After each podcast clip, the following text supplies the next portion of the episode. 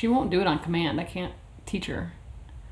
Yeah, she likes to sniff faces. She likes to get real. She's a close talker. She's a she likes to get really, really close to your face and make you feel real. And then she likes to smell your eyeball. She stuff. did. She was Yeah. smelling my closed eye. Yeah, she gets real. I like it. She likes to confront people head on.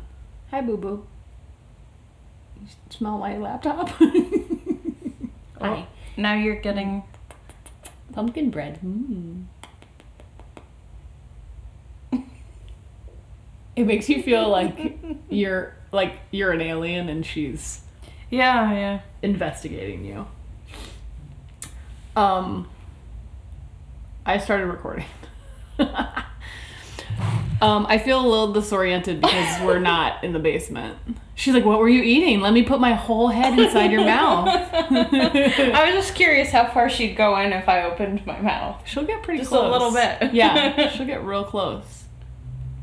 Oh, real sweetie, being real cuddly today. She's like, I like when people sit on the couch. I don't like when you guys are in the basement. There's nowhere for me to cuddle. Um, so we're upstairs instead of in the basement because my basement flooded. Aw. Um, it's better now. It's dry now, but it's sad. It makes It's me sad. carpetless. The carpet got ripped out, and all my stuff is up in weird places. But it's all gonna be fine. I just had to like mourn the loss for a couple days, and then I'll go back down there and be fine. Yeah. Um, or we'll do this and we'll realize we should always sit up here because it's like sunny and there's a couch and Well, we're downstairs because theoretically the The sound is better. Yeah. but it's actually super find quiet out. up here Yeah. Well, until right they now start until, mowing the lawn. or until Dee can't handle it anymore. Dee's been locked in the bedroom because she can't she can't handle being around us and not have us pay attention to her. So you might hear her bark a little bit. There's been one one Um, sad. Oh, by the way, this is Pancake Town, the podcast. Oh shit. we now take for granted the fact like I think we're just being really presumptuous about like oh everyone knows us. yeah. All All 50 of you. um it could just I did think about it the other day like we're I think we hit like 3000 downloads Yeah, yesterday. I assume we did. And I just keep thinking, like, I wonder if that's just like a hundred people, uh, like downloading each episode three times, Like because At- they by accident, forgot they downloaded it, and because they feel sorry for us and they want to Oh, bump our fine. numbers. Um, but either way, I like I like that the numbers. I'm are big. comfortable being a charity case. I think I remember when we were first talking about doing a podcast, and I was like looking up, you know, just kind of like looking up what people's podcast descriptions were and do they have pictures of themselves and like what kind of shit, you know, is protocol. Mm-hmm. And re- I remember seeing somebody that like was maybe 25 or 30 episodes in and they had like three or four thousand downloads and i thought like oh someday that like maybe we'll get to that point Uh-huh. but we're only at we're only ep- this is only episode 14 and we're already over 3000 downloads so So it is so good. suck it for that person whoever that was they suck I Podbean had We're posted better. an article about like how to judge. Um, yeah what it means for the those numbers And it basically just said you can only look at downloads and make assumptions from there. Yeah. Because you're not paying us enough money to Yes. see the actual analytics yeah So- exactly which at some point we might do Yeah, but at this but- point no screw you Right. we'll pay for what we want to pay for now I feel like Are you close just enough? told me to sit closer to the microphone and I did the opposite of that. So here. Just lean in really uncomfortably like that for the whole episode. and sip your tea real loud. Um, I almost didn't make it you almost that. spit it out. yes. Um, well, I think because after the last episode, Josh basically said that our interviews sounded really good because we were like putting the mic in people's faces, which we don't normally do. Can we get something that attaches to the microphone, like a little headset, like a Yeah. little pop star Yeah, microphone? I was saying to Josh that like the next step when we're like investing in this is to probably just get a second mic. Oh, that too. because Yeah. then we can literally just have one right next to me and one right next to you Mm-hmm. and like the one more of the and then they can channel to each other like they can connect to each other so it's one recording all of which i don't understand and we'll have him Alright. figure out I'm, I don't care. but yes as long as it's listenable i'm not too i will say that i do imagine that we'll get to some point where we're like at episode 50 or episode 100 or something Mm-hmm. and then we'll listen to early episodes and be like oh we didn't know what we were doing so cute I I like that. I mean, Right? That's the way it is That's what looking back on my business looked yeah like. that's the way it is looking back on wedding invitations i designed 10 years ago where i'm like oh i thought that was good i thought that design was great but things change, and like maybe it, you know, Maybe it was, great. good. Well, yeah, my Yeah. client was happy, and I was happy. Mhm. But now I look at it and I'm like, oh, I bet that took me twice as long or three times as long to design as it would now. I could do that in my sleep now. yeah, I have the same feeling about. Yeah, where stuff. your I mean, I'm designs that you constantly like, try. oh, I've been finishing this the wrong way, like Yes. taking way longer to like clean something than I needed to, Or you I find just didn't have the right a tools. supplier or a place Yeah. to get something made, or and you're like, oh my god, why was I doing like me printing all my own cards for years and years, and then being like, oh my god, I can just hire a print shop. This is um so we've talked for like an hour this morning and I still hadn't gotten to the fact that I was listening to the E Myth on the bus on the Oh. way here. Nice. Um Recommended by Winnie from Winifred Grace. Yep. Um and it is really dry, but that's fine. It's Yeah. actually kind of an interesting contrast to having listened to the audiobook for The Subtle Art of Not Giving a Fuck. which is very really- like friendly and Yeah. yeah. Um like it had a little bit more of that like you can do it attitude than I thought there was going to be because he right. started it out seems like it's going to like- be very businessy businessy. Yeah. Yeah. Um anyhow um what were we talking about? Um and now I moved away from the microphone again you had to settle in with your tea um just talk louder just something to do with fuck it we were talking I about the know. e-myth and we were talking about I was gonna tie it into looking something back- you were saying I was talking about Oh, back doing at things- things improving what you're doing and Right. yeah Um, and I had a tie-in. He was talking about that in the e-myth I th- I think he's going to get into um how we need a better balance of the three. He ha- divides people into three types. uh-oh Like we Product each killer, process killer. We each have three types of a oh in our business within person. our person yes, yeah. we're not one person. We're like three people. i'm like nine people and the balance is like way off. yeah it needs to be more even and i think that um getting that balance more even is going to mean redistributing like what your- you're responsible Yeah.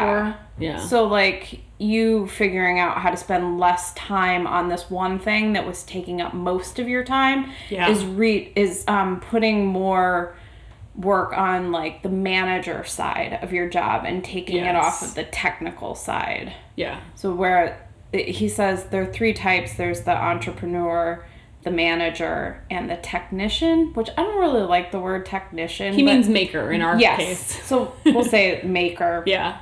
And that only 10% of us is entrepreneur 20% is manager and 70% is technician or maker.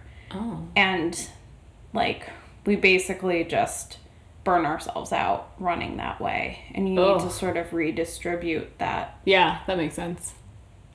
I think that's an interesting thing about well, because we were going to talk about consignment Mm-hmm. today, yes and I think that's interesting just to think about kind of the idea when people. I think when people who aren't makers think about what it is to be a designer or a maker or just a independent, you know, be a self-employed person, there is kind of that weird feeling that like we're all just like having fun and like hanging out and that's and playing at work. Yeah.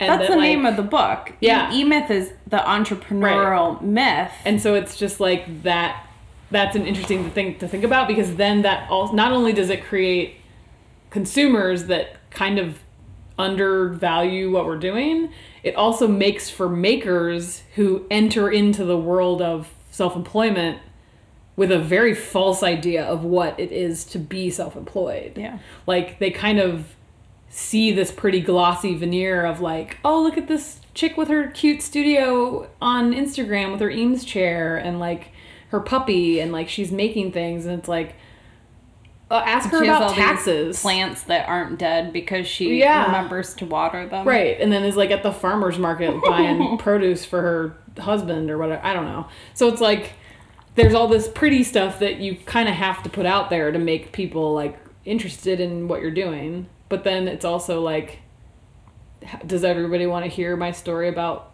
going to like the Chicago courthouse five times? The- yeah, you know Like, what? that's We've had this stressful. discussion like Yeah. for years Yeah. now. What like how much of the How behind the share? scenes do you put out there because you don't want to be that person that's constantly posting like Debbie Downer style Yeah. stories. But then you also don't necessarily. But then you also are like putting out this image that like everything's fun and games and cute, and like that you aren't working really hard and Yeah. that you aren't stressed about deadlines, and then that creates like I I often don't have want my customers to know that. right. I know? often have clients that are just like kind of have an attitude of like, well, what else do you have going on? Like, just do this work for me. Mm. And like do it by tomorrow and don't charge me a lot. I And it's like, that- oh, I'm sorry, I'm extremely busy just because I'm not bombarding social media with my stress and my to-do list and like how many clients I currently have. Like that's kind of none of your business. Yeah, I'll occasionally get an uh, online order, a wholesale order that They're like they want it to- just immediately. it to it's like tomorrow. it's in the queue now. Yeah. So Yeah. And then you wonder You're like not there's the- obviously like such varying levels of people's experience that like store owners and customers like if they've just recently dealt with someone who, you know, went head over heels to like do something for them the next day cuz they could and if that happens a couple times that store owner starts to feel like oh well this person did that for me so like you're gonna do that for me too. Instead of mm-hmm. being respectful about it and saying like hey i need this i would like to have this quickly. How can that work for you? Can we how can we make that happen? Do i need to pay a rush fee? Like Yeah. people are so they make such huge assumptions about your schedule and turnaround time even when you have it listed very clearly yeah. somewhere where it's like my turnaround time is two weeks or these are made to order or this is out of stock and i have to you know you're gonna get it later they're still like yeah but maybe because you're a cute independent Well, business and there are owner. assumptions both ways. Like, Yes, some people true. assume you're bigger, some people assume you're smaller. yeah yeah they assume you have six employees or they assume that like you have no idea what you're doing yeah it go it definitely goes both ways And I I don't know how to communicate like exactly where Yeah. your business is to people. I think it's really, I mean, I think that's why some of those, like having terms and having things on your website, because a lot of things you're going to have to, shit's going to happen to you, and then you're, and then it'll be later you point to that and say, here's where it says on my terms, you agreed to that. It's stated here. Whereas, it's better, what's the saying about like, it's better to ask for forgiveness than permission? Oh yeah. Um I feel like I just heard that. On Mindhunter? yeah. Is it? Yeah. Okay. I'm it on like Mindhunter. um wait, did you About watch more FBI. episodes? I think I've watched three episodes. I think I'm on, on 9. I definitely watched the one with Ed Kemper, okay. and I think I'm on the next. Oh, you're on episode nine. Yeah, Oh, I I w- need to wouldn't be catch done up. with it if I hadn't listened to the audio. This is the part of the podcast where Michelle and I go on a tangent about TV. There's another Netflix show that apparently is on season two, which I had never heard of, called Slasher. Mm, I'm gonna write it down. It just showed up on there today that was like season two now available, and I was like, where was season one? Show about serial killers. Really? It's I think it's like a fictional, it's like a anthology kind of deal where it's like one the first season is one story and the second season okay. is another Well, story. that's a good setup. Um, it looks kind of WB ish Uh to me, but I'm willing to try it. I haven't watched any episodes yet. I just watched the trailer. It looks very like I mean the whole I think the first season is a story where um like some teenagers like end up murdering someone and like try and they basically cover it up for years and years and then like a resort is being built on the campsite where they ki- where they buried I the like body this. Yeah. and then it's basically the story that comes after like them trying to hide the crime Cool. um, but it it from the trailer it looks a little like B movie ish, but maybe it's supposed to be. I'll try it. I don't know. Yeah, Mindhunter is a lot slower than I was hoping. It is very slow paced for sure. and there's a lot of extraneous storytelling that You I also don't have give a shit about. to kind of pay attention to it, which I Uh, I'm no, you just let it run. I Yeah, feel I'm like I really look up and I'm like, wait, what's happening? What just happened? I feel like I'm. It's good for not paying attention to. what were we talking about? Asking The- forgiveness for- instead of permission. Yeah. I just think I think that a lot of business owners need to realize that like 90% of people are going to break your rules. Like customers are going to break your rules. Customers are going to try to break your rules. Customers are not going to read your rules. But you have to have those rules so that later when shit hits the fan, you have something to point to to say this is these have always been my terms. And mm-hmm. by entering by buying something from me or looking at my website or signing this contract, which is the key to consignment things and you know actual business agreements, like you agreed to that, whether you read it or not, whether you understood it or not, is on you. Mm-hmm. Like that's that's literally what all contracts are. Like I'm I'm not going to have an argument with you later about whether or not my turnaround time should have been shorter when you literally read a piece of paper and signed it that said my turnaround time is three weeks and it was and I gave you your shit in three weeks. Mm-hmm.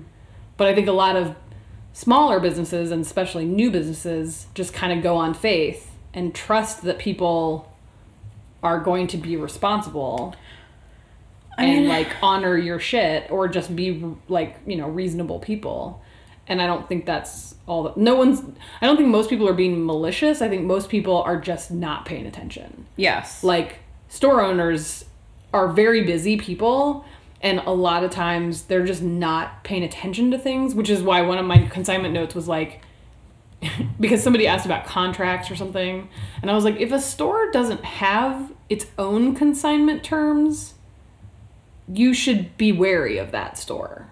Because if they're selling consignment to more than just you and they haven't figured out terms to protect themselves mm-hmm. that should make you nervous. Yeah. and if they don't you should have a contract that you make them sign that says this is when I'll deliver things. This is what happens if my product gets damaged. This is what happens if you decide to sell my things at a discounted rate. Like that's on you Yeah, I I think I have contracts with all the stores except for one because we had switched from wholesale to consignment. Yeah. At one point, and I'd already been working with the store for a few yeah years. so you have a and- level of trust there that, yeah, yeah and like at this point, I'm going through the list of stores in my head that I do consignment with, and I'm like on like acquaintance terms with Yes, all of all them, of them, and yeah. friend yeah with several of them several. yeah Um, there's no one that I don't really know, and I'm thinking about the few stores that I had to decide I didn't want to sell to anymore. Yeah. They're all people that I didn't know well. yeah So that's kind But of did you get- strange advice. Did you get to know them well because you were selling to them, or did you know them well already? I think that's the real question. well, I mean, you know as well as I do that a lot of people run in the same circles. Yes, of course. So like I knew Kate well before I sold, Sold at her her, store. store. Yeah. Um, Stephanie Yeah. run, you know, like from Inkling. We Well, all so know. I mean, I think that that kind of speaks to the point of like I was put- friends with Nicole from putting yourself out there and like meet, you know, get taking the opportunity to meet people and not really meet them with this intention of like I'm soliciting you. Like if you're just in those circles and you're just kind of doing your, you know, business networking, Mm-hmm. you'll meet people that will either be makers that will refer you to a store and tell you like, "Oh yeah, this lady's awesome. Like this store's great. You should t- I sell to her all the time and she's fantastic." Like that to me, if you trust that person, their opinion about that store is great. But then don't just go in there blindly and be like, "Here's my shit." Like you should still be like, "Hey, what are your terms? What do you, are you selling consignment? Are you selling wholesale? Like I sell this way."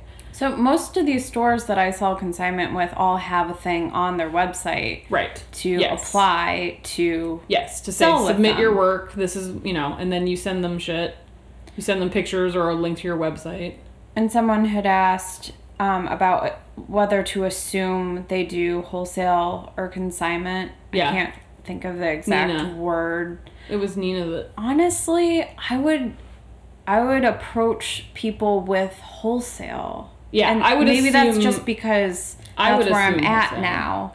I mean, I- I will say that I, if if I at one point have thirty or forty stores, ninety five percent of my stores are wholesale. Like probably more, ninety eight percent of my stores are whole, are going to be wholesale accounts. But that's because of my product. Right. N very few people like currently the only store I sell consignment to is Modern Cooperative. Right. That's the only store that I sell consignment to.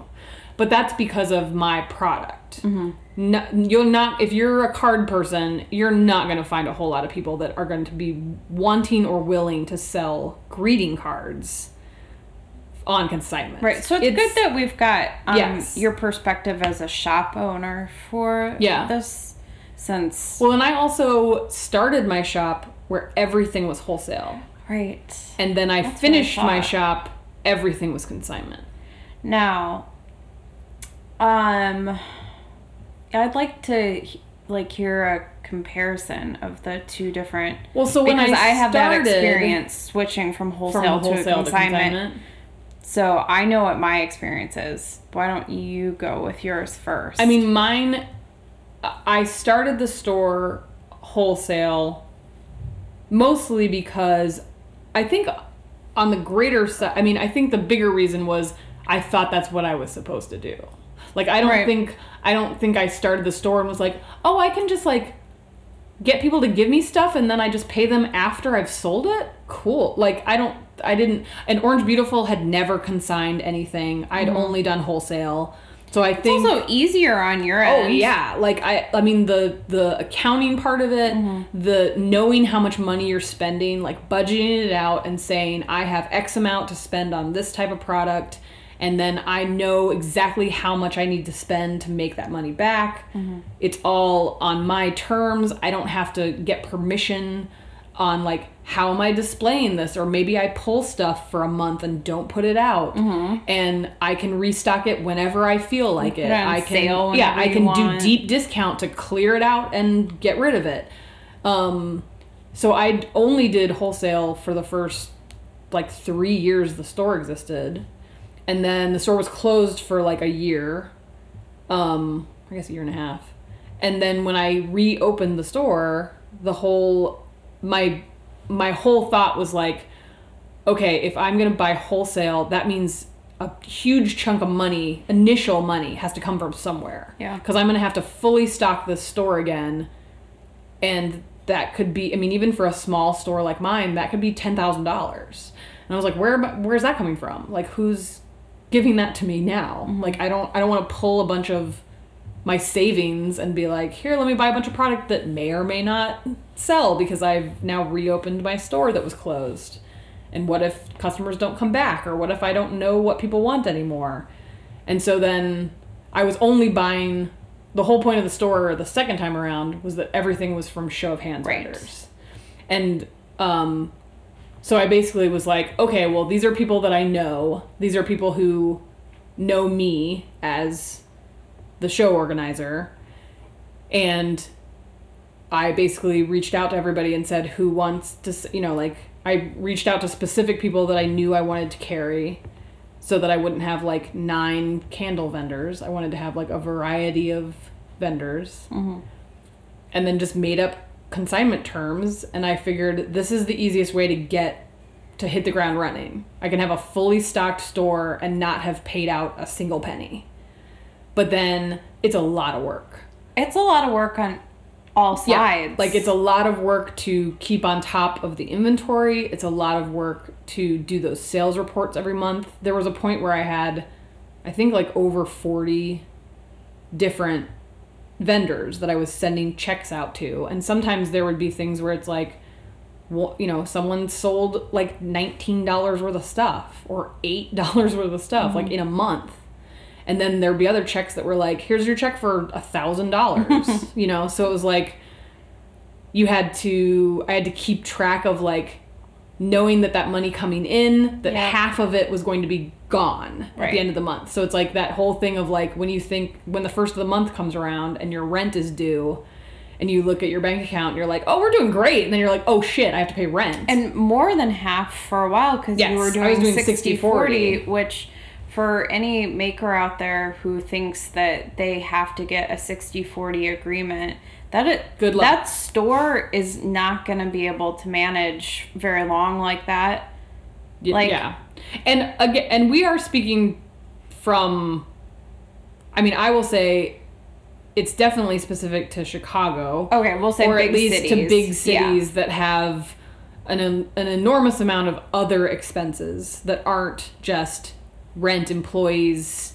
cleaning the floors like you're talking things like fixing the the graffiti tags on your windows that happen literally once a month and the security alarm that you have to pay for and the you know it's like the taxes and the permits and like there's so many other things that have to be factored into like if i'm putting all this work and effort and physical space into showing off your product that you know technically would not be seen mm-hmm. otherwise it is it sh- i feel like it should be right down the middle half and half I think if you have a store that, um, if you're a shop owner and you're doing mostly wholesale yeah. with a little bit of consignment, you can afford a 60 yes. 40 agreement. absolutely.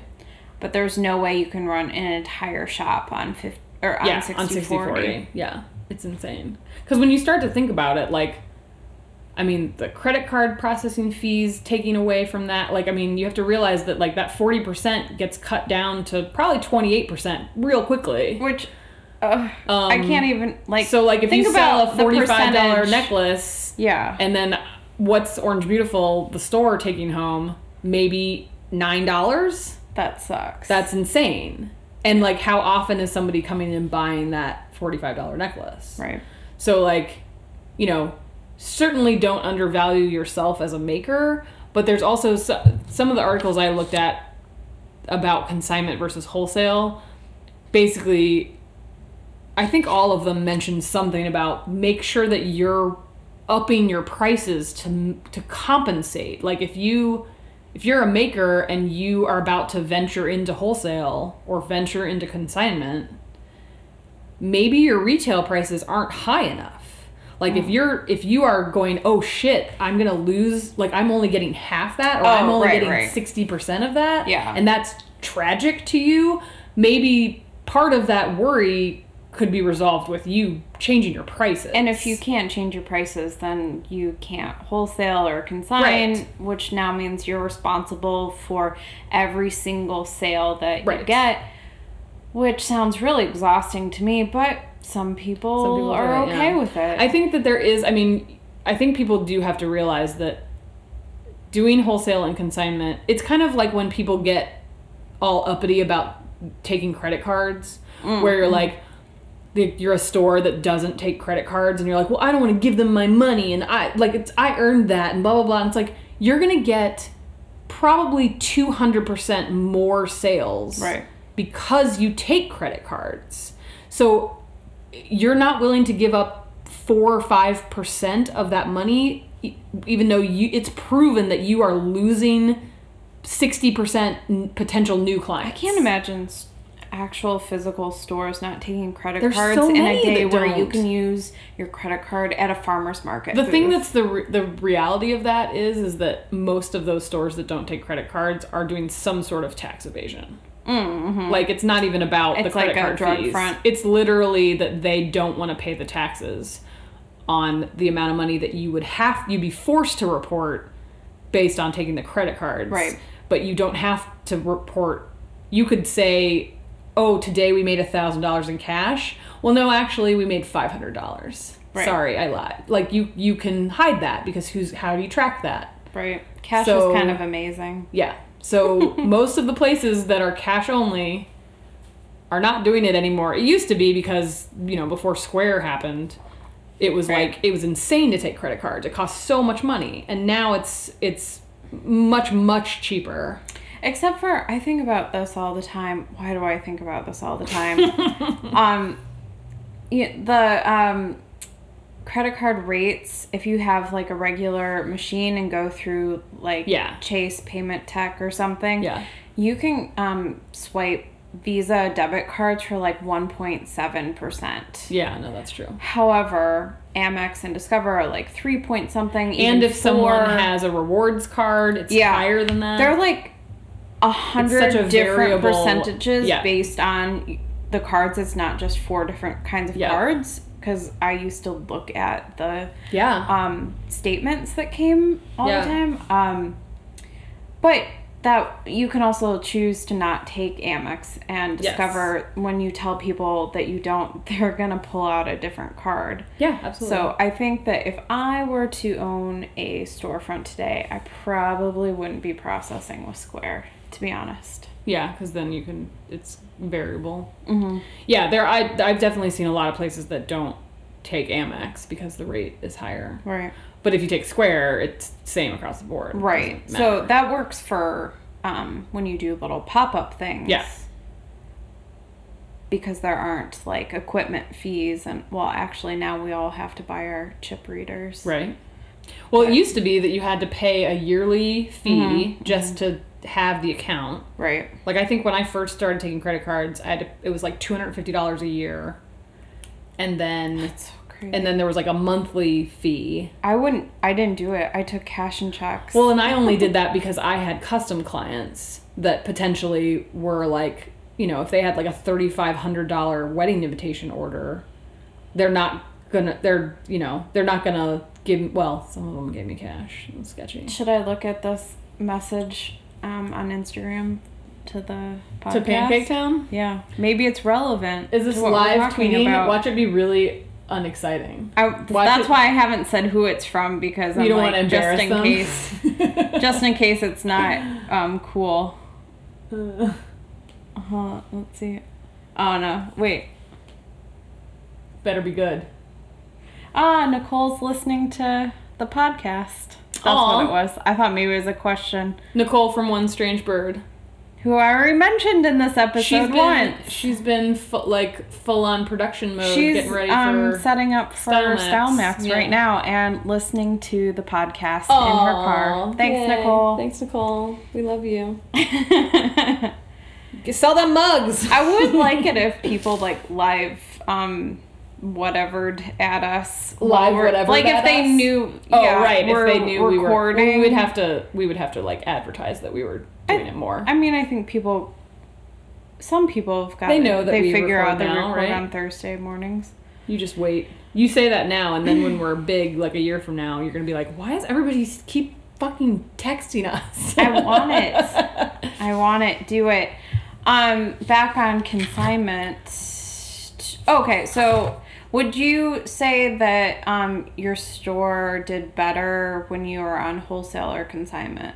It's hard to Or- say. I think, I mean, as from the store owner perspective, if you have the capital to do wholesale, do wholesale. Like if you Mm-hmm. If you have the, I think consignment is beneficial when you are when you are starting out or you don't have that like big chunk of cash, a big budget to just like drop on product because there is the scary part of like what if I overbuy? What if I buy things that don't sell? What if I, you know, and that's why stores have sales. That's why stores have like liquidation things and like giveaway stuff is like they've overbought something. Um, but whole, wholesale was much much easier. I feel like they were pretty even as far as like money made. Okay. Um, but I definitely there's definitely a lot more management work going on with consignment.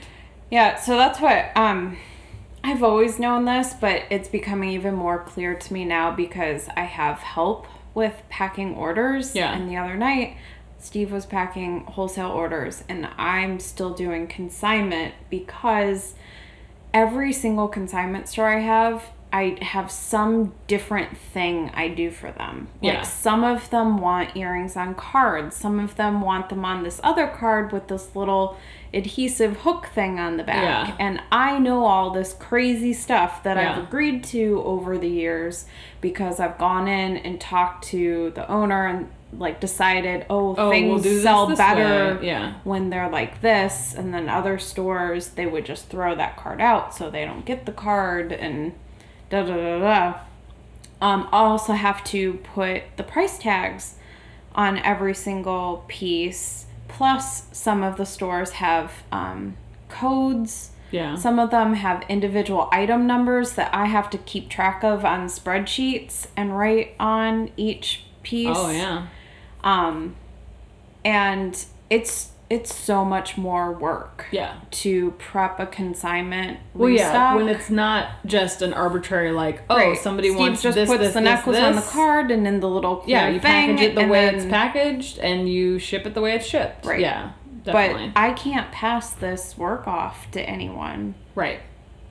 it's and some of the stores that have um, these spreadsheets that I used to be not keeping track of at all. I used to have all these handwritten notes everywhere with the item numbers, and I'd have to go through them. Yeah. Um, I had Steve put them into spreadsheets Nice. recently, so that Yeah. is helpful and something I should have done in the first place but didn't do because Yeah. I have too much work to do. But still, like, the, it's that extra step that makes me just sort of not want to restock. Well, and um, then that then that becomes the question. That's why that's where people get and they start to think like, oh well, I should be getting more than fifty percent because like look at all this extra work I'm doing. But then the reality is is like that store may not buy anything from you if mm-hmm. you are wholesale, or they may buy half as much from you if you're wholesale. Exactly. So like you have to remember that like no one's trying to screw you over. Like a store that won't buy, you know, and we were saying that jewelry is specifically this way where it's like a store knows, a good store knows that having a lot of your jewelry in a display together is going to sell better mm-hmm. than if they buy six necklaces. right. But if they can't afford to wholesale purchase those six, you know, Which I four, you know. 40 necklaces, but they, you know, they know they'll sell better and you know they'll sell better Right. if they have 40 of them, not six. It's also getting over that I'm handing over a ton of merchandise Yeah, to a store that I'm not being paid for. It That's took one of me the years to get over yeah. that. I used to be really stingy about what I gave to stores, and sales reflected that. Yeah. And then all of a sudden, one day, I decided to put more effort into it, and it was back when I only had a handful of consignment stores.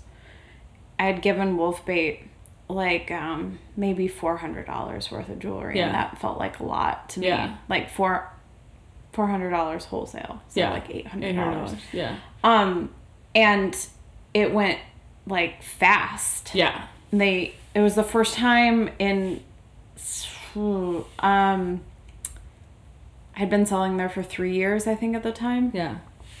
First time they'd ever asked me for a For more? restock. Yeah. Instead of me being like, Do you want some more Can I have my fifty dollar check and here's a couple Here's a necklaces? um, and I realized, oh, okay, so if I put the effort into these Yeah. stores, I can get It'll come I back can faster. actually get yeah. money back and you have to not think about how much inventory is just sitting in these stores. Yeah. I don't want to know exactly how much inventory is sitting in a store Yeah. currently in the city of Chicago. It's a lot. Yeah. but now um, I tend to give stores anywhere between six hundred dollars to two thousand dollars. Yeah. like wholesale Yeah. worth of jewelry at a time. Yeah. Um, and I think I had another thought in there that I got lost on. I felt like I needed to be specific with those numbers. Um, I make more money from consignment sales than I do from any other aspect of my business. There you go. So, Yeah. It is, I mean, it is, it's a tricky, kind of scary thing, too. I think that, I think you definitely have to look into other people that are selling the same types of things you are selling. Because, again, like, if I was sitting here listening to Michelle talk about consignment and I'm a like, card maker, that doesn't work for me. I would be I would either be like, oh my god, I have to put all my effort into consignment because Yeah. Mich- look how much money Michelle's making Right. on consignment, and and my card company would go out of business. Mm-hmm. Like I would literally go to stores and be like, hi, I'm here to sell this to you consignment, and they would just shut the door in my face right. and be like, do you know what industry you're in? Mm-hmm. So I think that there's certain.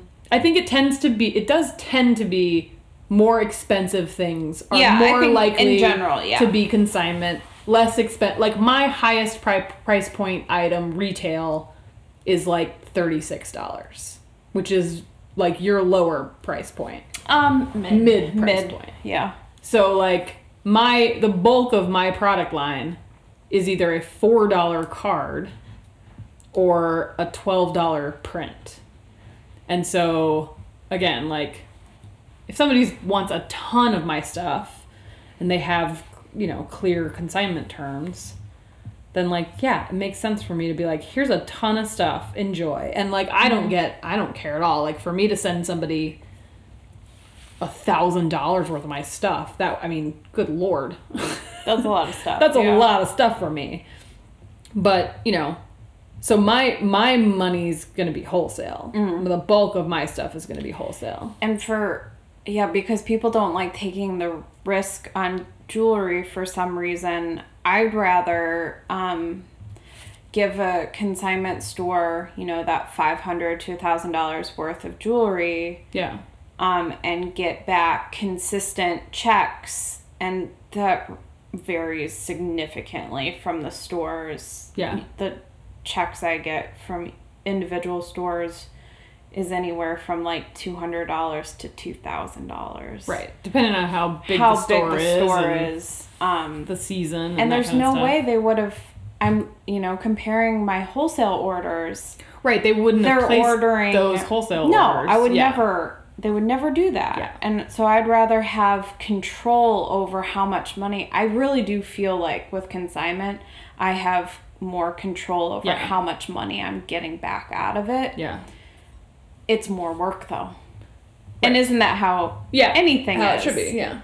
Um, Well, so um, Jennifer from is that she wrote something about um, is it presumptuous to stock consignment stores regularly or wait or should you wait till they ask? So you were saying that about like about Wolfbait, like you Mm-hmm. would just come in and like pick up a check and you would kind of keep track of your sales reports and be like, "Hmm, they're low on this. Hmm, they're low on this." And well, like you, you, don't would get any report.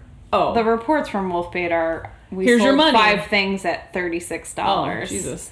Um, well, whatever But the they report actually are. keep amazing track of your inventory on their own. Yeah. Every single time you restock, they inventory all of your jewelry and make sure it matches. nice. So Well, and they're that's- very good with it. It's just they have two their entire stores Yeah. consignment. I think that I think that you as the maker it is it is a good idea for you to keep on top of that and and bring them stuff. It you know, like they're allowed to be like I don't want more stuff right now. Like they're allowed to re- not receive it. Um I wouldn't Yeah. just I wouldn't just Or- unnotice unnoticed like don't just blindly send them a box of stuff with like an invoice in it. That's that's a little insane. Um, I would, you know, get in touch with them and say like, I'd love to send you a restock. Like, let me know, you know, I'll or just send you. see you. if you have anything you want to swap out. Right. I'm trying to be better about that. Um, swapping out old stuff. Yeah. Just because I used to never have time, and now we kind of have a little bit more time to Yeah. clear out. Because I think a lot of stores, I mean, some stores, I think some store owners or whoever the buyer is will be very particular about like, this is what I want and this is when I want to order it. But those Sure. people are going to order, they're going to be on top of it. Yeah. I think that most store owners are going to be appreciative of you being on top of your shit because they're they have they might have a hundred other makers that they're trying to manage and how great is it if you're the one saying like hey i just made a bunch of new mm-hmm. stud earrings. I'd love to bring them by and show them to you. I'd love to swap out these old things for this. Like they're going to be happy to say i would think 99% of them are to be think like yeah come by. I'd love to see your new stuff or i'd love a restock. I was i totally spaced on Yeah, that. I thank you for reminding me. I wouldn't wait.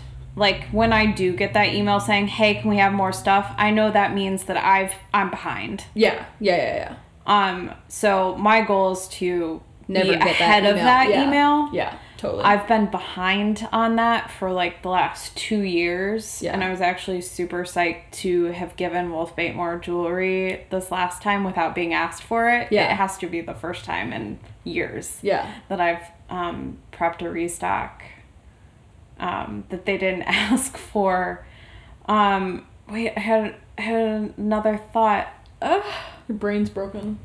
it's semi broken. Shit, consignment money, giving them stuff. What were the last words you just said? Replay. No, what did From Jennifer Jennifer say?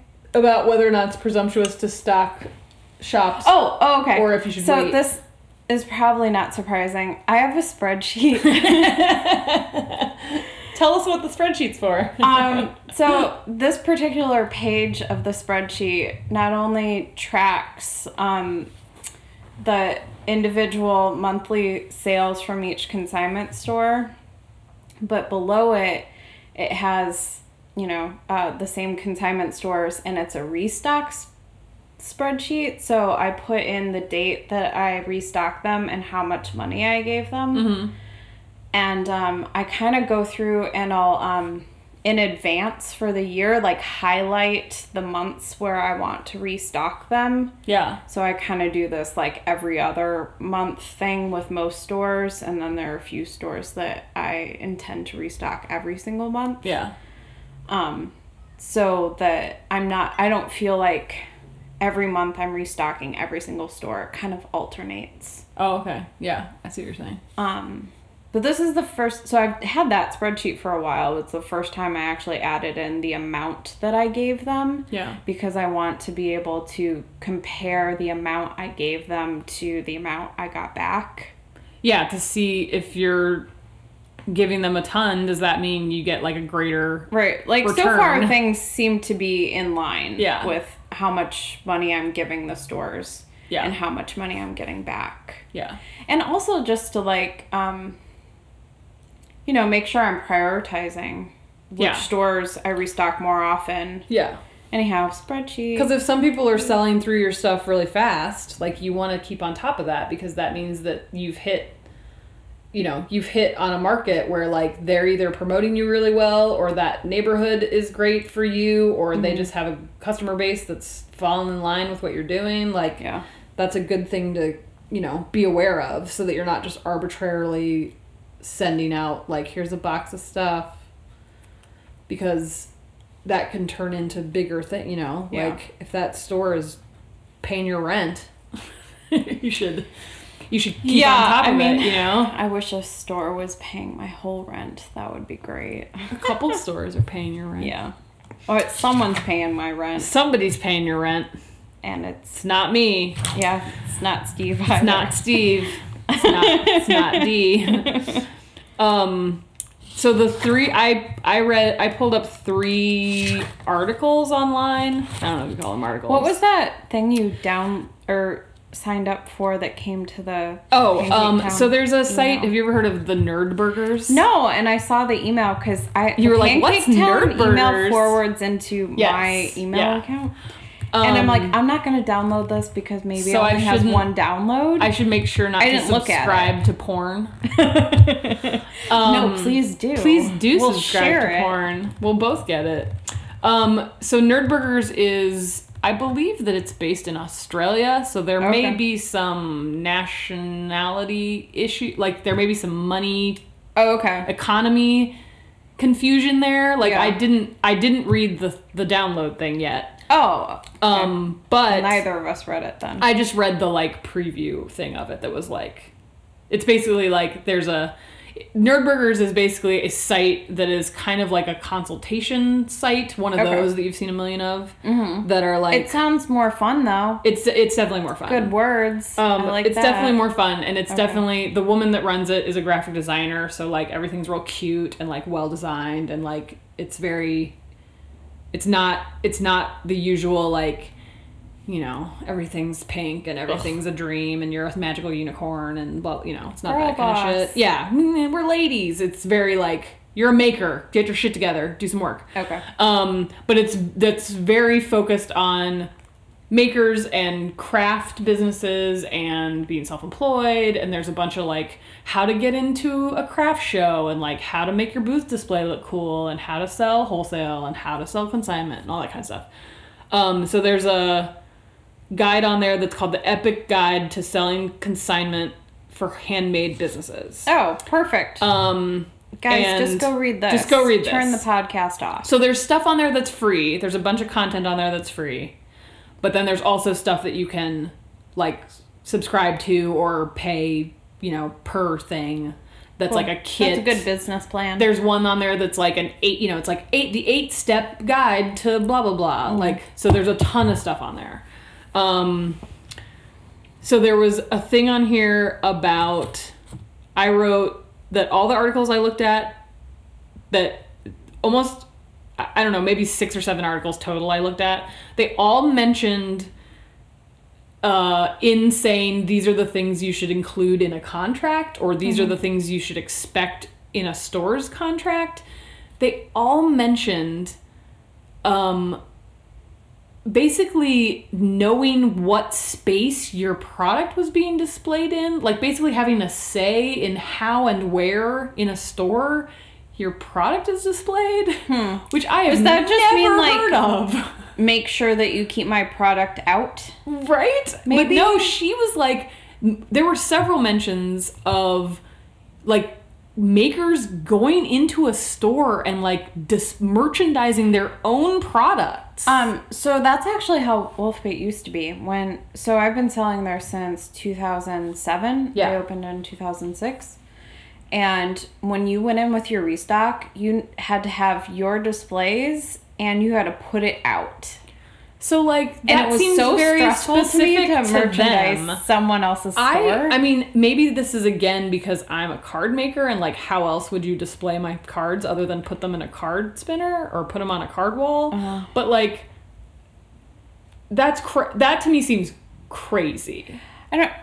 It does. I don't. The wording of it's weird, but it, I do have like two thoughts. One is it's making sure that your merchandise is actually out because I have gone Yeah. to stores and looked at the back stock and been like, um, can I restock this? Yeah. Like it's sitting here unpaid Yeah. for, not making money. Yeah.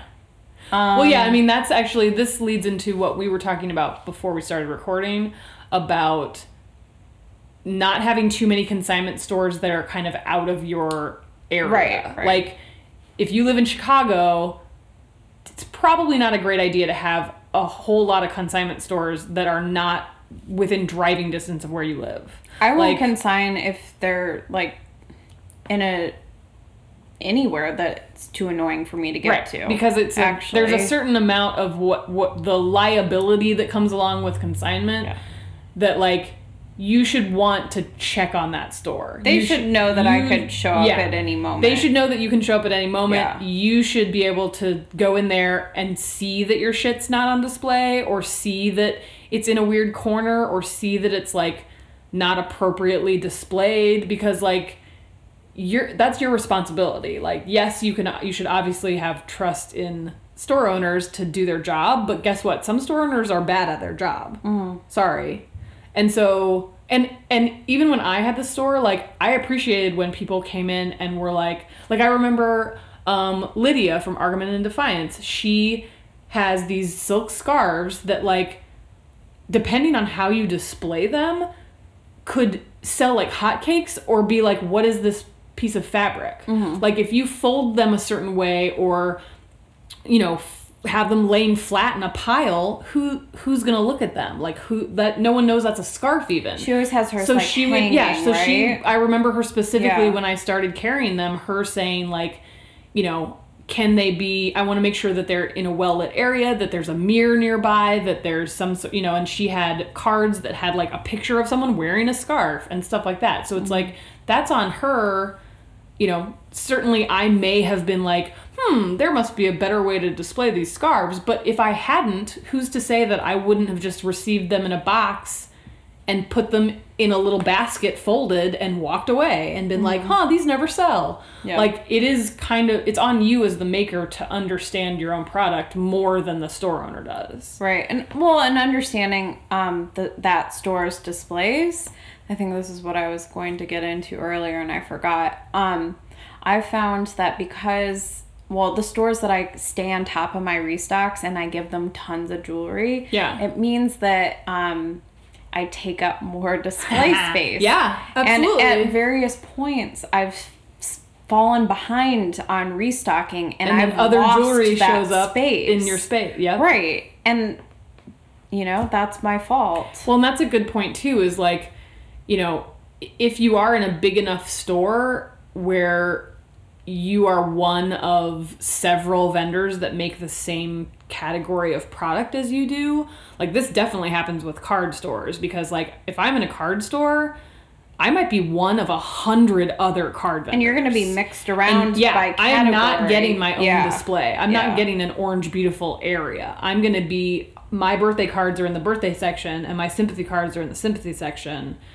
And so you have to be the one that's on top of making it easy to work with you, making them want to order from you more often. Like there's a certain amount of that too where it's like you you got to have all the things going on. Like you have to be friendly and quick to turn around your product and you know make sure that you're friendly and you show up at the store every couple months to say hello and mm-hmm. like bring them new things and make sure they're on your mailing list. Like because otherwise you're just one of Right. a number like you're just going to fall to the back of the pack and they're going to find a different card person to stock the shelves with I think the hardest thing to get over is like when you start seeing a store's not really doing well doing well with your stuff, your Yeah. checks suck. yeah Um, is that inclination to give them less stuff or not Yes. not your best stuff Yeah. because that's just a vicious cycle. That's yeah, it's just going to get worse and worse. Yeah. absolutely. Yeah, that's very true. Because I think a lot of people, a lot of people don't think of like the nine million reasons why your checks could get less. Like, mm-hmm. there's a million reasons. Some it might be that their customer base has changed. It might be that they are starting to buy from this other jewelry vendor Right. and now your shit's getting pushed out. It might be that they rearranged the store and now your stuff is in a different spot that for who knows what reason doesn't work as well. Like there's so many reasons and if you just assume like, "Oh, well they're not they're not doing as well or they're not promoting me the way they should." I'm going to not give them this limited edition or I'm not going to mm-hmm. give them the newest thing first. Then y it'll be a self self fulfilled prophecy Yes. where you will do less and less and less business Yeah. with them. I'm currently trying to find my way out of a situation like that. Yeah. And it was because I was too busy to restock. Yeah. And I'm still trying to figure out how to get things back to where they were. Yeah. So. It's it is a thing. It's a lot of upkeep.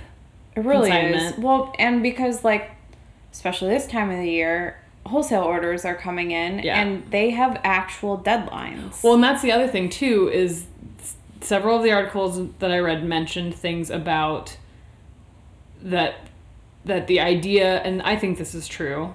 The idea that stores um or that you as the maker will put priority over stores buying wholesale. You'll put them at the top of your list before you will put a consignment store, which is, you know, to be fair, that's going to be true because if someone is standing, if two customers are standing in front of you and one is saying, I want to place a $2,000 wholesale order, You give them a and one is saying, yeah. I I want two thousand dollar restock of consignment things, and we both need that. Both stores Mm-hmm. need them on November fifteenth.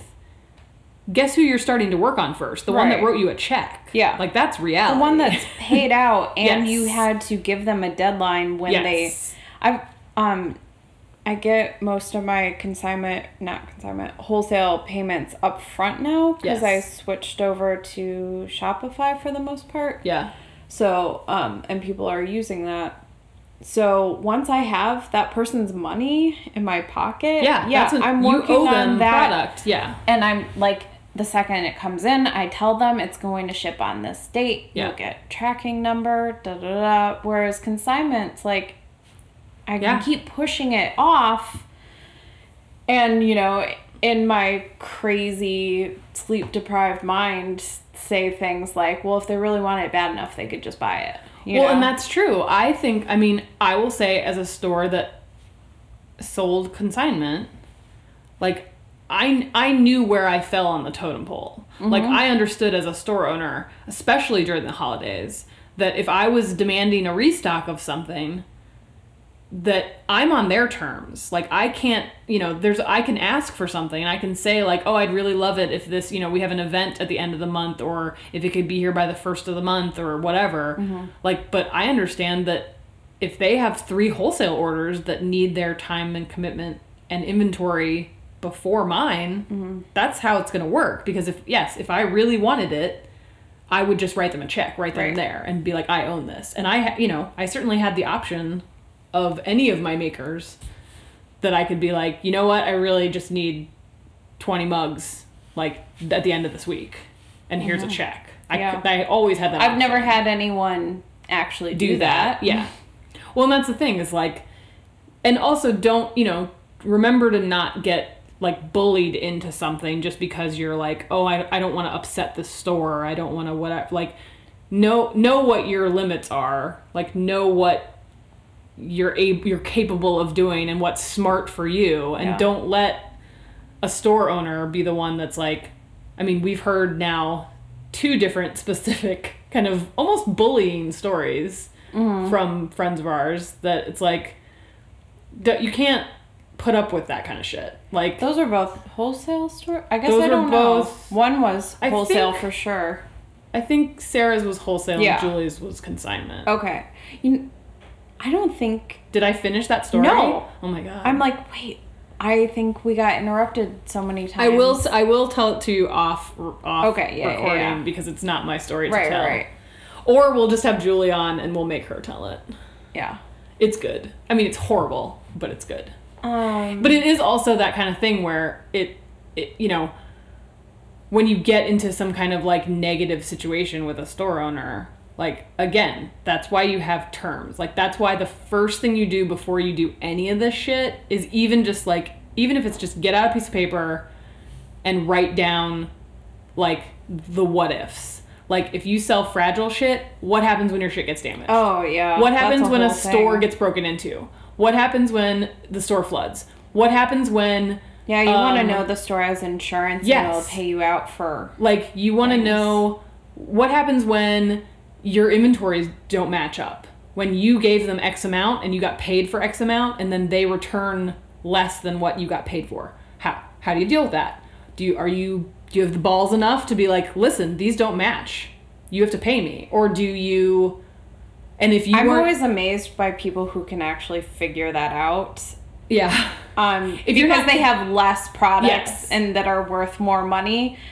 Well, but if you're not keeping track of that stuff, like, then you can't be upset when you've lost money. Like, you you And- have no retaliation there. I hate to admit it, but yeah, I don't, and I don't get upset about it because I don't know, you and know I can't what tell. right. And so that's the thing is like, if stuff is important to you, like you have to you have to each individually know what shit will break your heart. Like Right. what what ha- like if you are somebody that sells ceramics. Mm-hmm. What happens when that shit shows up and they claim that it's broken? Mm-hmm. What do you do? you need photos, of that. yeah. You need them to help you submit a postal claim. Mm-hmm. You need to understand all of the shit that goes along with that. Because otherwise, if you don't know that ahead of time, you're going to ship that box. They're going to, they could either be telling completely the truth and none of it's sketchy, or they could be completely trying to scam you out of six mugs that they don't want to pay for. Mm-hmm. Like, those are both real scenarios. Yeah. So I you kind of have to try to know what you're, you know. Err on the side of the people who own these businesses that support our kind of businesses Yes. are likely to be good people. Well, and that's the other thing to think about. You specifically sell to Chicago, a lot of Chicago local, independently owned stores. Mm-hmm. The people that we're talking to right now may not be selling to those kinds of stores. Yeah. I think, and guess what? The two the two horrible situations we were just talking about about Sarah and Julie. Mm-hmm. Guess where both of those store owners are from? The suburbs of Chicago Oh, okay. I was gonna guess Not- another state, not like, the city. Do you know what I mean? Like, so there's not to say that everyone who owns a store in the suburbs is an asshole, but like that's the thing. I have several good stores. When you have really close relationships with the store owner, Mm-hmm. you're not going to run into these kind of scenarios. And when you're having face to face things versus like sending people emails, that gets into a whole mess. But it's like there are going to be certain types of stores, and certainly if you're starting to sell to bigger stores, if you get some crazy wholesale account with, I don't know, God knows, like that's that's a whole nother ball of wax. So like it really is. the general rule is like you need to know what you're willing to deal with yeah.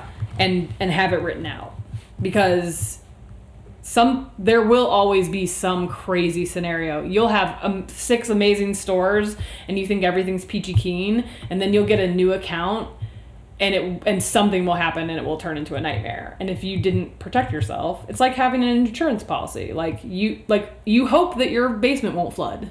You hope that your car won't get stolen. You hope that you won't break your leg tomorrow. But like guess what? It's good to know that if you do you have some protection Yeah. there.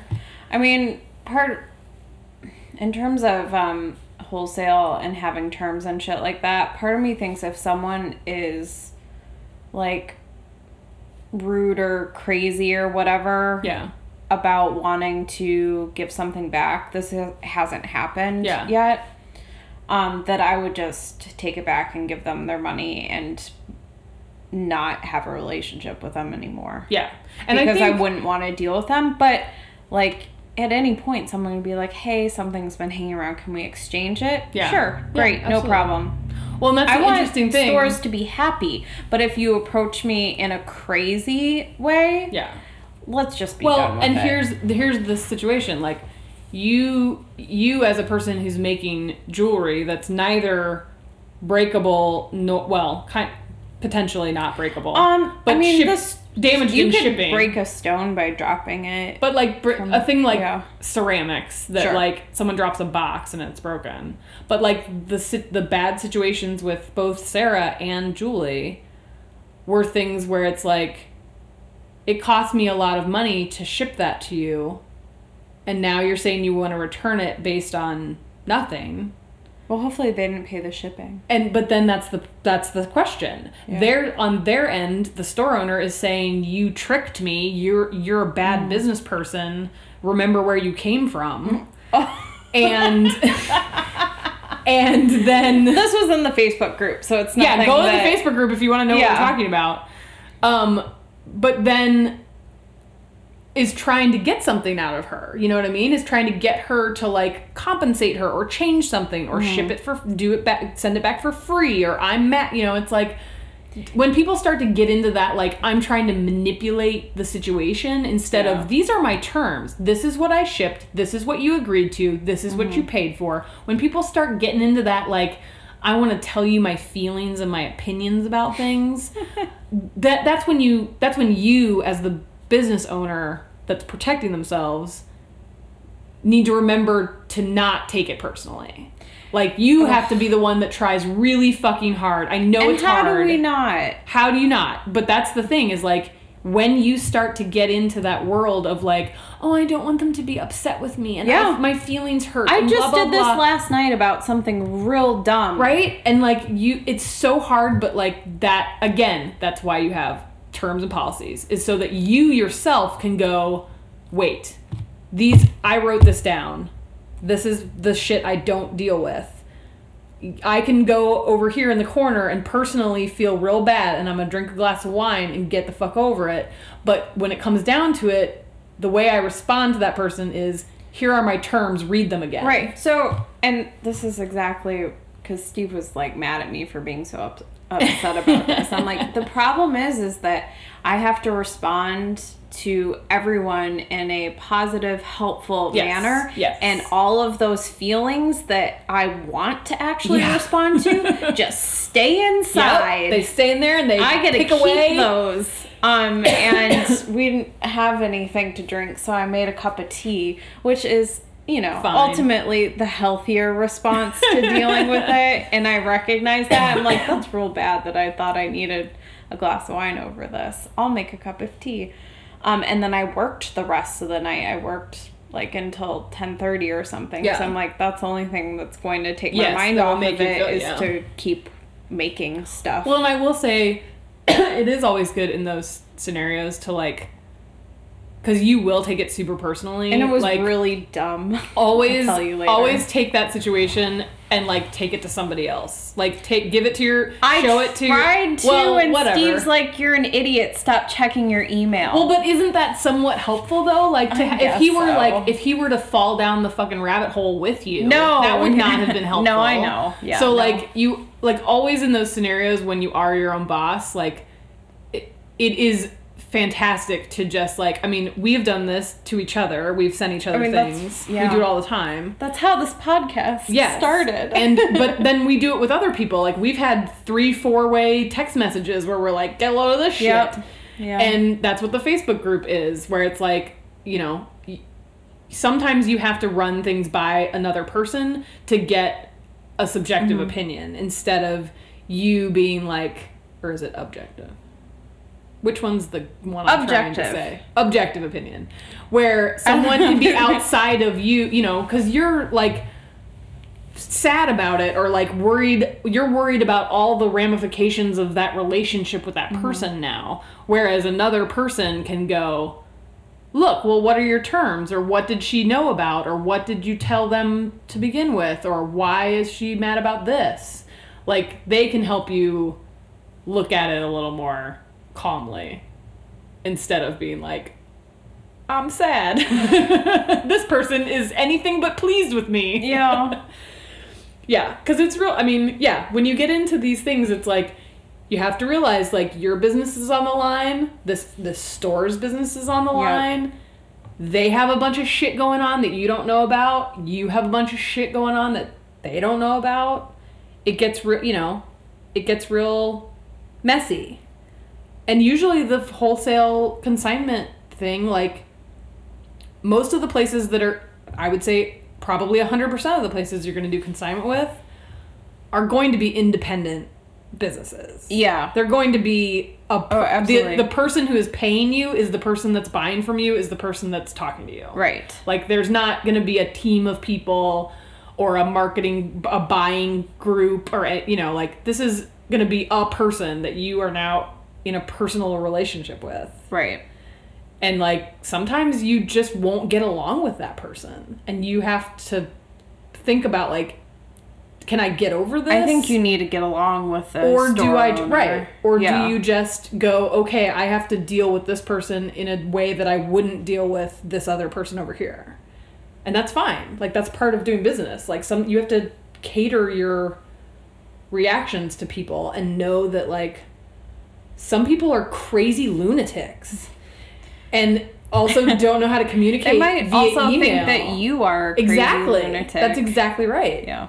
and so you have to kind of, you know, tread carefully. I mean, I was getting frustrated the other day with um, how slow some shop owners are to respond to things. Not um, that's just all people. not though. consignment, but um, a couple of wholesale um, people that I'd sent samples to, and I keep checking in Yeah. on, and like I have to tell myself that I'm. Um, You're on top of your shit. on top Yep. of stuff, and I have, and I can't figure out like what the amount of time is to let Yeah. people respond Yeah. to like wait, and so I'm like, it's two weeks, three weeks, like I don't Yeah. know, like how often can you bug someone? Just bug them all the time. That was a question too, like how often to contact stores. Yeah, it, that was a wholesale question. I don't know. I as I would say as a store owner, and again, this is all skewed because like I'm I consider myself to be a somewhat reasonable person. so maybe a non-reasonable person would not behave this way. But I think I was always very thankful for like the extra like kind of the overly attentive Yeah. email like because i had my brain was in a million different places and i was trying to keep on top of it all and the the very makers who would send me a message you know once a week until i fucking answered them and said Okay, yes i'm doing this for. Okay. that I yes in my mind I would be like, oh they're oh they're emailing again, but I wouldn't think, God these people are annoying. I would think, oh shit, I dropped the ball. Like Okay. that. My first thought was like, fuck, I was supposed to get back to them on Tuesday and I didn't, and to the point where I started just telling people like, if you don't hear back from me by this day, email me again. I'm just so worried people are going to think that I come across as being high maintenance because I think depending on what you send them, you Yeah. could. Like I think if you're like pushing the hard sell in a big Oh, long paragraph, but if you're if you're literally just sending a message that's like, "Hey, I'm just checking in. I haven't heard from you. Um, let me know if I can answer any questions or whatever it is." Like I think if you just send people Mm-hmm. this a is quick these are people that owe me something. yeah. you know. But if um, I'm just contacting them about placing orders, I don't send Because- things too often. No, I it's think- like um, I think people mm-hmm. appreciate six eight times a year. Yeah. I mean, I, I think if it's a current situation where it's like, I owe you money or I we're trying to schedule a time for you to drop something off or whatever, you know, if it's something that's like an immediate I actually need an answer from you. Yeah. Like, yeah, you should email them weekly until they respond to you. Because Okay. sometimes, I would say most of the time, it's going to end up being that they had every intention of. I always joke with people where I send them an email and I'm like, I think I answered this in my brain and then didn't answer it in reality. Where, like, you just have so many emails. Like, Yeah. during when the store was happening, if it was especially around the holidays and show of hands happening, I was getting like 200 emails a day. Ugh. I mean, I don't know how many emails And it was I get just a day like, because what, I what are what is all through it. this? And I would have to try to like separate them out and be like, are what's important, what's garbage, what's you know, what's something that I actually need my attention, you know, which is why I love that boomerang now. He said all the time. Mm-hmm. love it. I use it like constantly for show of They, hands stuff. I just got amazing. an email that it works on your It works phone on your now. phone now. Yeah. I know. I'm very excited about it. I'm boomeranging the hell out of everything. Yeah. Um, if you don't know what Boomerang is, if you're on Gmail, there's an add-on extension that's called Boomerang um, that basically lets you, if you write, so if I wrote Michelle an email and I need a response from her by Saturday, or I need to know that she got it, you can send write the message, and then at the bottom before you send it, you pick like Boomerang this. Um, if no reply by Thursday at 9 a.m. Yep. Or you can say, or if they don't open it, or if they don't click on the link that's inside of it, like you can do specific shit. I use it that way occasionally, but I also use it um, like if I open an email and I just can't respond at Yes, that you can moment, then I boomerang your boomerang it to own- myself yes. the next day. so yeah, if somebody, so if Michelle sends me a message that's like, "Hey, I need a list of questions for mm-hmm. the next thing we're going to interview people for, but I need it by Friday afternoon," I could boomerang her message back to myself, mm-hmm. so that because I might be on the road or I might be at Roner working, and I'm Yeah. like, well, I'm not going to send her an email now, but I will forget about this. Yeah, I mostly do it when I'm checking email on my phone Yeah. and I need to get up. some emails are responding on computer emails. I agree with that. I do that too. Um, and if I'm I like, don't can't do it on my don't want to stop what I'm doing Yeah. to go get up and use the computer, Well, it, I just it helps a lot because if you know that there's a point where you'll be sitting at your desk, like I do it, where I'm like, I know that I will be sitting down to do computer work at 4 p.m. tomorrow. So if I boomerang like four messages to come back to me at that mm-hmm. time, Yeah. then I'm then I completely can let it leave my brain and then tomorrow when I was already planning on being at my desk, I just suddenly get four new email messages. But they're actually old email messages. Yeah, it's pretty amazing. I like it a lot. I do too. It might have changed a lot of things for me. It helps with hand stuff. I think we talked about it on the podcast. Did we? Yeah, All right. We just did again then. a little bit. Um What else you got? Okay, so yeah, the Nerdburgers thing is definitely a check. So the website is thenerdburgers.com. With an S. Uh, yep. Okay. And I am saying it right. Nerd, like nerds, and burgers, like burgers. it must be an Australian hungry. thing. The other article I read um, was on Poppy Talk. We all know what Poppy Talk is, right? It's that handmade, kind of like hit its heyday. I was gonna say 10 like years it really old? Yeah, it's really old. Did they have a shop also? I think so. Um, but I will say this article that I read about wholesale and consignment is from 2012. So Okay. it had a little bit of information in it that I wasn't sure. Insane that that's That so that's old. five years it's Only ago? five years. I know. But things have changed. things have changed so, much. drastically. Um, so there are some things. The article's called "Wholesale and Consignment: Which One is Right for You?" Um, and then she basically, it's pretty good because it's like a nice, like kind of pro and con list of like, here's the good things about wholesale and the bad things about wholesale. All right. Here's the good Go things about it. you know. Um, one of the things I already mentioned was that is the like favoring of a wholesale order over a consignment order. Um, I wrote a thing about Orange Beautiful choosing consignment the second time around because of the you don't have to have the upfront cost. You don't have to have the upfront cash. But then I wrote, but it's more paperwork, more keeping track of sales, and you have to ask permission for things like putting things on sale or changing the setup in the store.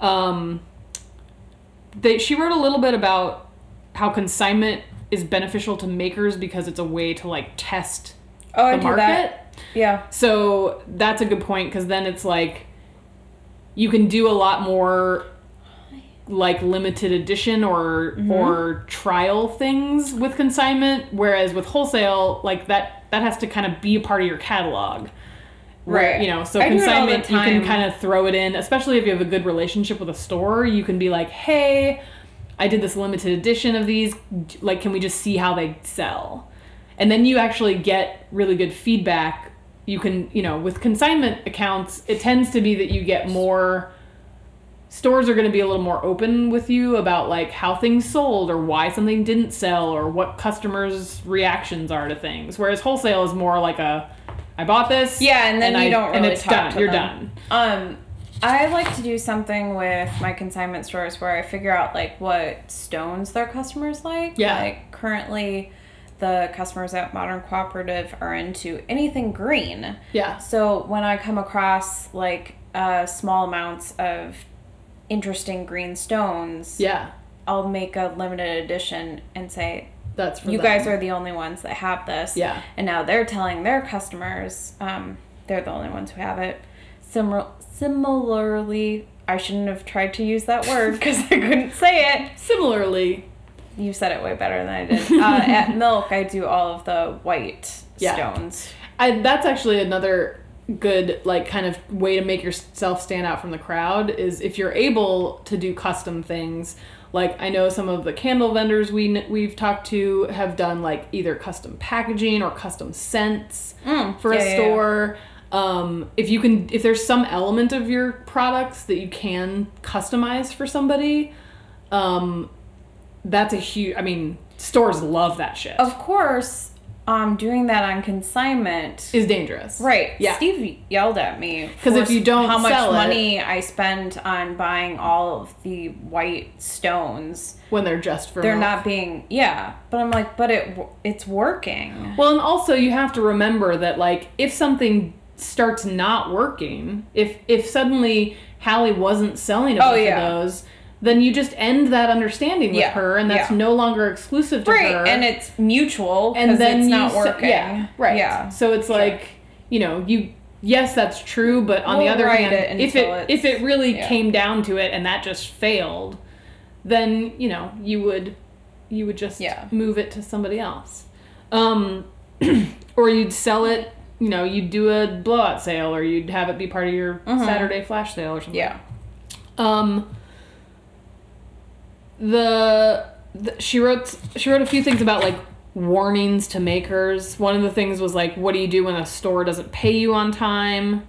Bug Um, the shit out the of shit them. out of them. And it, Show up I also will say a way if you know if if a store gets in the habit of not paying you if that's something like because obviously like one late payment is not a reason to pull your shit out of there Totally, yeah. but if it becomes a thing where you're like oh my god every time i send give them a restock they like it's they're slow to pay me and blah blah blah like you at any point in time can just say like we're i'm done like i'm, I'm pulling my stuff from and your I, store Yeah, pulled Yeah. my stuff. so like you have to it's again a thing where you have to weigh what your limits are. Like what will you put up with and what how much money are they actually making you? Is it worth it? Is Right. the hassle worth it? Or is it making you crazy and that effort could be put towards a store that pays you on time? Right.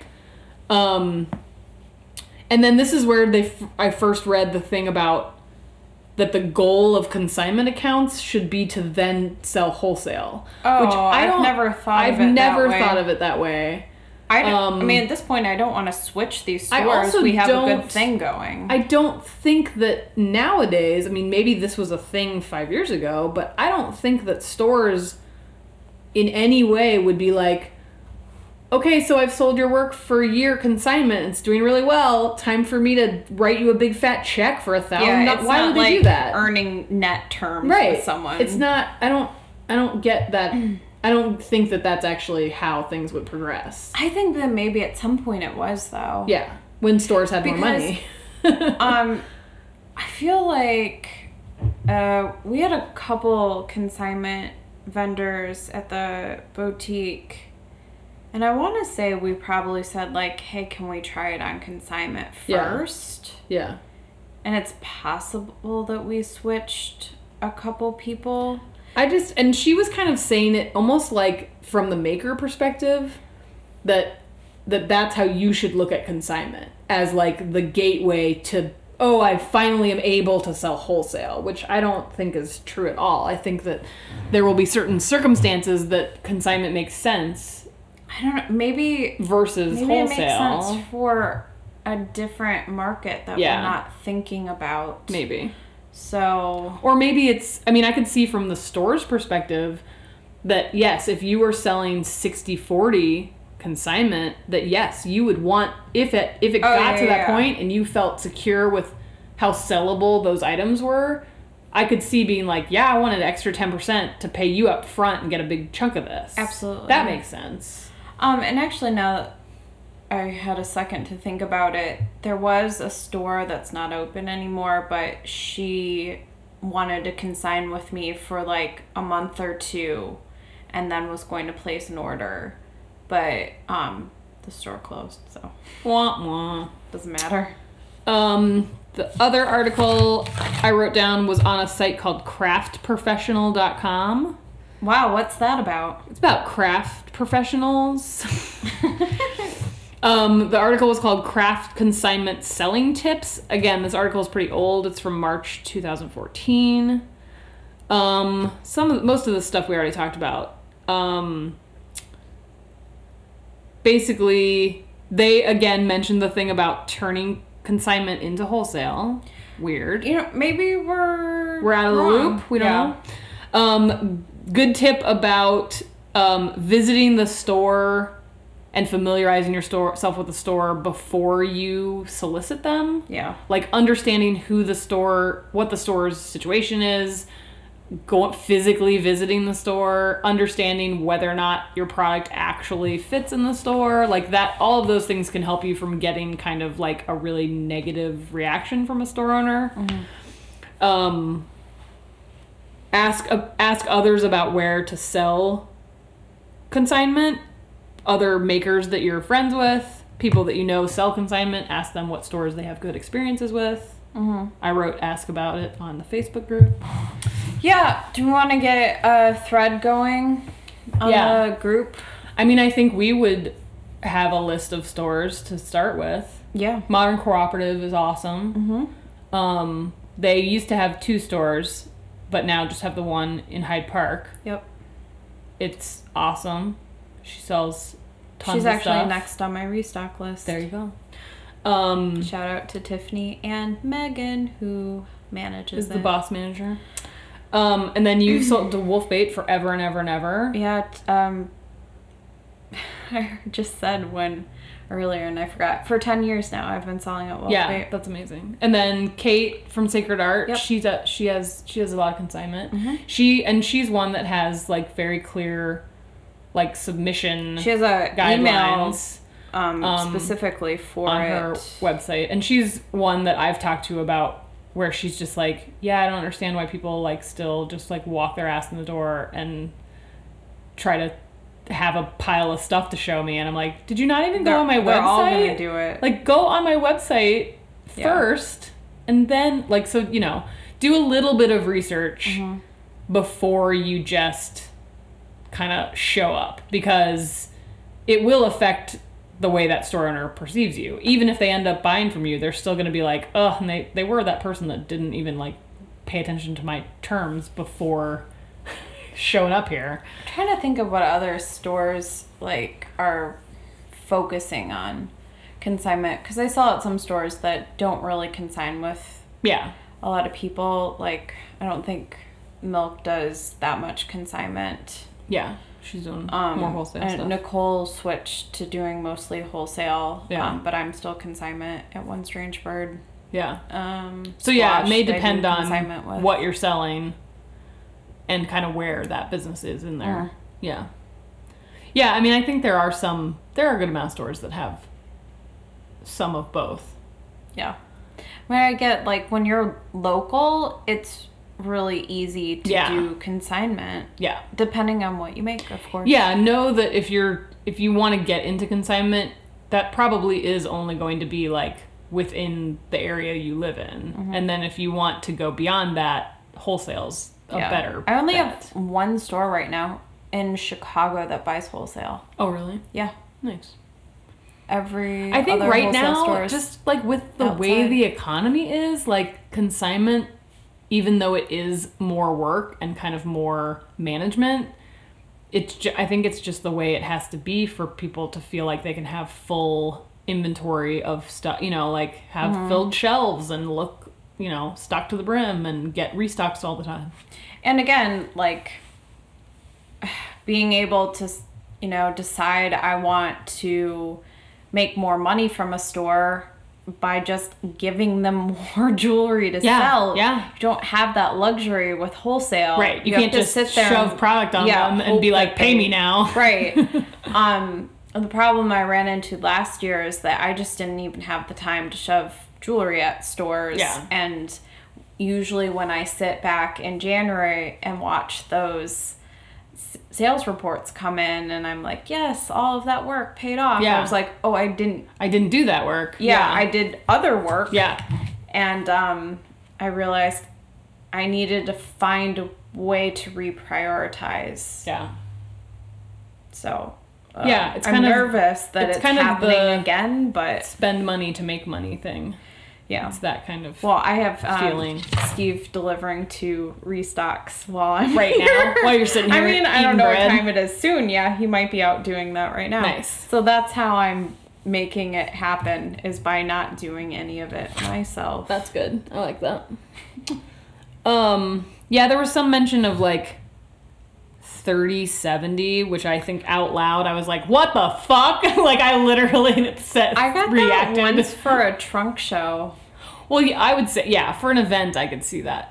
A one time kind of event. I would could probably see. do more trunk shows if they were 60 40 for a trunk show because Yeah. you have to be there. Yeah, yeah, yeah. And And it's really depressing to work an event and come back with half of your sales. Yeah. It just is. Yeah, it's very it's very depressing. Yeah, there was a bunch of stuff on there like 60 40 60 40 and I was just like, mm, I think it's more 50 50 now, but you might It- find you know, it depends on the store. Yeah, I think depends on the store. Depends on what you're selling. you might find that the stores that do 50 50 because they're mostly consignment also you get more money from those stores Yeah, you might have more sales, that's how yeah. they get all their money Yeah. is by selling your stuff yeah, they're pushing your stuff hard. They're not sitting there pushing their wholesale stuff Right. 'cause they don't have Whereas if they're mostly wholesale, Yeah. they need to push the wholesale stuff. they already paid bought it. it. Yeah. The consignment stuff's less important, so maybe you can get 60 40 out of that store. And then this had a lot of stuff about making sure that you have clear terms and that you should you should expect a store to have terms and if they don't Yeah. maybe be worried about them. Yeah. Um, I pulled out my Orange Beautiful contract about my terms just to see like what stuff I put on here. Um, my consign my consignment agreement was just one page.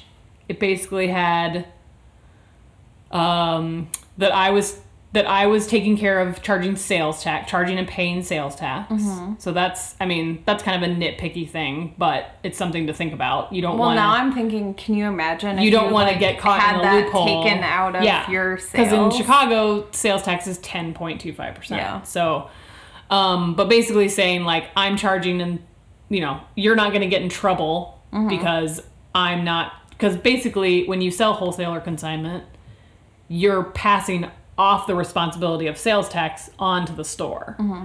So like this is a very specific situation that you could get into, but like technically a store could get audited Mm-hmm. for not paying sales tax and you could get in trouble for that. oh shit. Um, so just make sure they're charging people sales tax and paying their sales tax. Um, I have a thing on here about when people will get paid and what is covered in those payments. So cal- sales are calculated and checks written on the first of each month. Sale periods cover all days in the previous month. Um, I have a thing about pricing that we will always honor your retail price. Please provide us with the retail's re- retail price. Um, when you provide us with your inventory, I always give everybody a I would give everybody an inventory sheet that had a column for item number, description, wholesale price, retail price. Um, because there'd be some people that I would individually kind of work on prices with where I'd be like, "Hey, you do realize if you've been selling this retail for 20, that means you're only getting 10 and you're telling me you need 11, then we need to make them 22." So there's stuff like that where like you might just adjust your prices based on an individual store, hmm. but then you also have to be careful not to like have that be the only place that's selling your item for more money Yeah. because that can get tricky. into because then people might go to one store and see it for a certain price and then go to another store and it's Yeah. 20% more I actually don't like it when stores make me use their inventory sheets Oh, because yeah? it's extra work for me. well if somebody gives me their own inventory Yeah. sheet i will i take it right. The- my inventory I always sheet gave you my own. yes my inventory sheet was for the people who just showed up with a bag of stuff I have And- a couple stores that and I I, was have like, to you use have to their write this down. and I don't. Yeah. It's extra work. Um, and then I have a section about discounts and sales. So some stores will basically make you eat the sale, or they'll split the sale with you. Yeah, I have some that do Um, some. I some ways than wrote. I have in mind, unless we agree upon something in advance, any sales I have come out of Orange Beautiful's cut Right. and do not affect the the maker's price that they're getting. right. And then there would be times when like like when the store closed even, I was like, who you know, hi, you are welcome to come and get your stuff and take it the hell out of here. Or I'm gonna have this sale. Are you okay with you know, getting ten percent less of your cut and I'm also gonna get ten percent less of my cut and I'm giving the customer twenty percent off. And they can agree to it or not. Um, and then I have a thing in here about Um, my duration of a contract is only 30 days, so that basically gives me an out. So if your shit is not moving in 30 days, I'm allowed to just return it to you. And you can't tell me that that's mean. um, I have a thing about damage and theft that's basically like you will always get the wholesale amount we agreed upon and that I have insurance and that I will pay all deductibles. Um, and that, you know, I'm assuming that my insurance will cover the value of that item that was damaged and that I will then pass that amount on to the person that is owed it. But I think that's a thing that a lot of people don't ha- don't ask for or I agree mean, to. I don't even remember because I haven't signed a new contract in Yeah. years. Because I think the main thing is to think about like in in a place like Chicago, what happens when that store gets robbed? Yeah, Is your shit covered? Or is it not covered? Are they gonna be like, sorry, we got robbed, and then you literally just lost a thousand dollars worth of your stuff because you didn't know if they had insurance or not. Right. Um, so something like that is good to put on your own if you have an agreement for them to sign. Is basically like, hey, when this is in your possession, you're responsible for the liability of it getting stolen. Um, and then I have a thing about promoting that we're we'll do our best to promote your items and display them appropriately. Um, and then that's it. And then they sign it and I sign it. Um, did we Ta-da. answer those Facebook group questions? I think so. Well enough. I think so. We, We answered. didn't really answer the one that was about how do you deal with accounting because I feel like I don't I don't know. It doesn't affect my accounting because I don't do inventory based accounting. I think the only I think the thing that it kind of messes with a little bit, and I don't know if this is what she's referring to, is the whole like you've basically put, you know, six hundred dollars worth of stuff out into the world, but you won't get paid like you Right. sold it, quote unquote, mm-hmm. but you didn't get any money for that Right. until several random payments spread across the Right. rest of the year. Right. So I think it's that kind of yeah, I mean it depends on how specific and particular your accounting is. Well, If it sounds you- like she's doing it that way. If you're she, selling an item, if you're basically like in your accounting system Mm-hmm. saying this item sold to Wolfbait, then your accounting system is like, hey, where's the money for that? So I actually use a separate um, online in, uh, invoicing system. Yeah. Um, that I don't use for any of the numbers. Basically, it shows that I'm owed a million dollars right now, something Yeah. like that. Yeah. Um, because I don't, pro- I don't use it Yeah. for accounting. I use it just to send invoices Yeah. for consignment shit. Um, uh, I guess I would. You have to talk to your accountant about that. Yeah, because it's going to be different for each person. I want to say that you would deal with it the same way that you deal with gift cards, Yes. which is very um, similar to that. Yeah. When you sell a gift card, you don't report the money that you got for it. Right. You don't record it until that person comes back in and uses And the gift card. it. So selling a gift card, like taking in 40 bucks for a gift card actually looks like you gave $40 away Yeah. in your accounting And you're waiting for them to. And then you get it when it's redeemed. Yeah. It's kind of confusing, but it is how it works on Yeah. most POS systems. That's pretty similar to so maybe that's be. how you deal with consignment. Yeah, I think it's definitely like. It also depends on. Is that the bulk of your business? Does it make sense to have a really specific system set up that accounts for Yeah. consignment situations? or is Yeah, it I like. just don't. Right. Or is it, you know, enough that. We're actually at, at the most organized point it's ever been. So I'm And you're I'm still not Organized. I'm satisfied Yeah. enough Yeah. with it. And some of it's going to just be like what works, you know, Yeah. what what It depends for the like moment. I have I don't know how many consignment stores I have right now because it like a couple stores have closed or whatever, but it's like 7 Yeah. or 8 stores yeah. And they all have a ton of jewelry and that's what I know. they all have the quantity a ton. Mm. and that's what I can tell you. Um oh, something that no one did ask but I know comes up a lot um, is like if you have an event coming up and you need more inventory, And, taking and it stores are holding it. and taking it from a consignment store. I've never done that, Yeah. and I know that other people do that. What are your feelings on that as I- a former? I will say shop that people did that to me. Mm-hmm. Um, I actually had people want me to bring the inventory that was at my store to show of hands, like because they were exhibiting, they were sh- Mhm. being a vendor at show of hands. But that was depends on what it is. that was a unique situation Yeah. because the idea was yes the store is closed Mm-hmm. you're not taking away inventory from me this during the three days that you're at show of hands my store is closed during those three days Mm-hmm. Yeah. so you're not there's no potential sales lost there Right. it'd be better for them to have the opportunity to sell those items at the show. and if at it's something the show big and expensive, and yeah, they were all expensive things. Okay, yeah. And um, they literally restocked me at the end of the show. Okay. It was literally like, "Hi, here's what I'm giving back to you. Let's write Yeah. it down," and then I'm taking it back to the store. Okay. So that was a very unique situation. Yeah, yeah, yeah.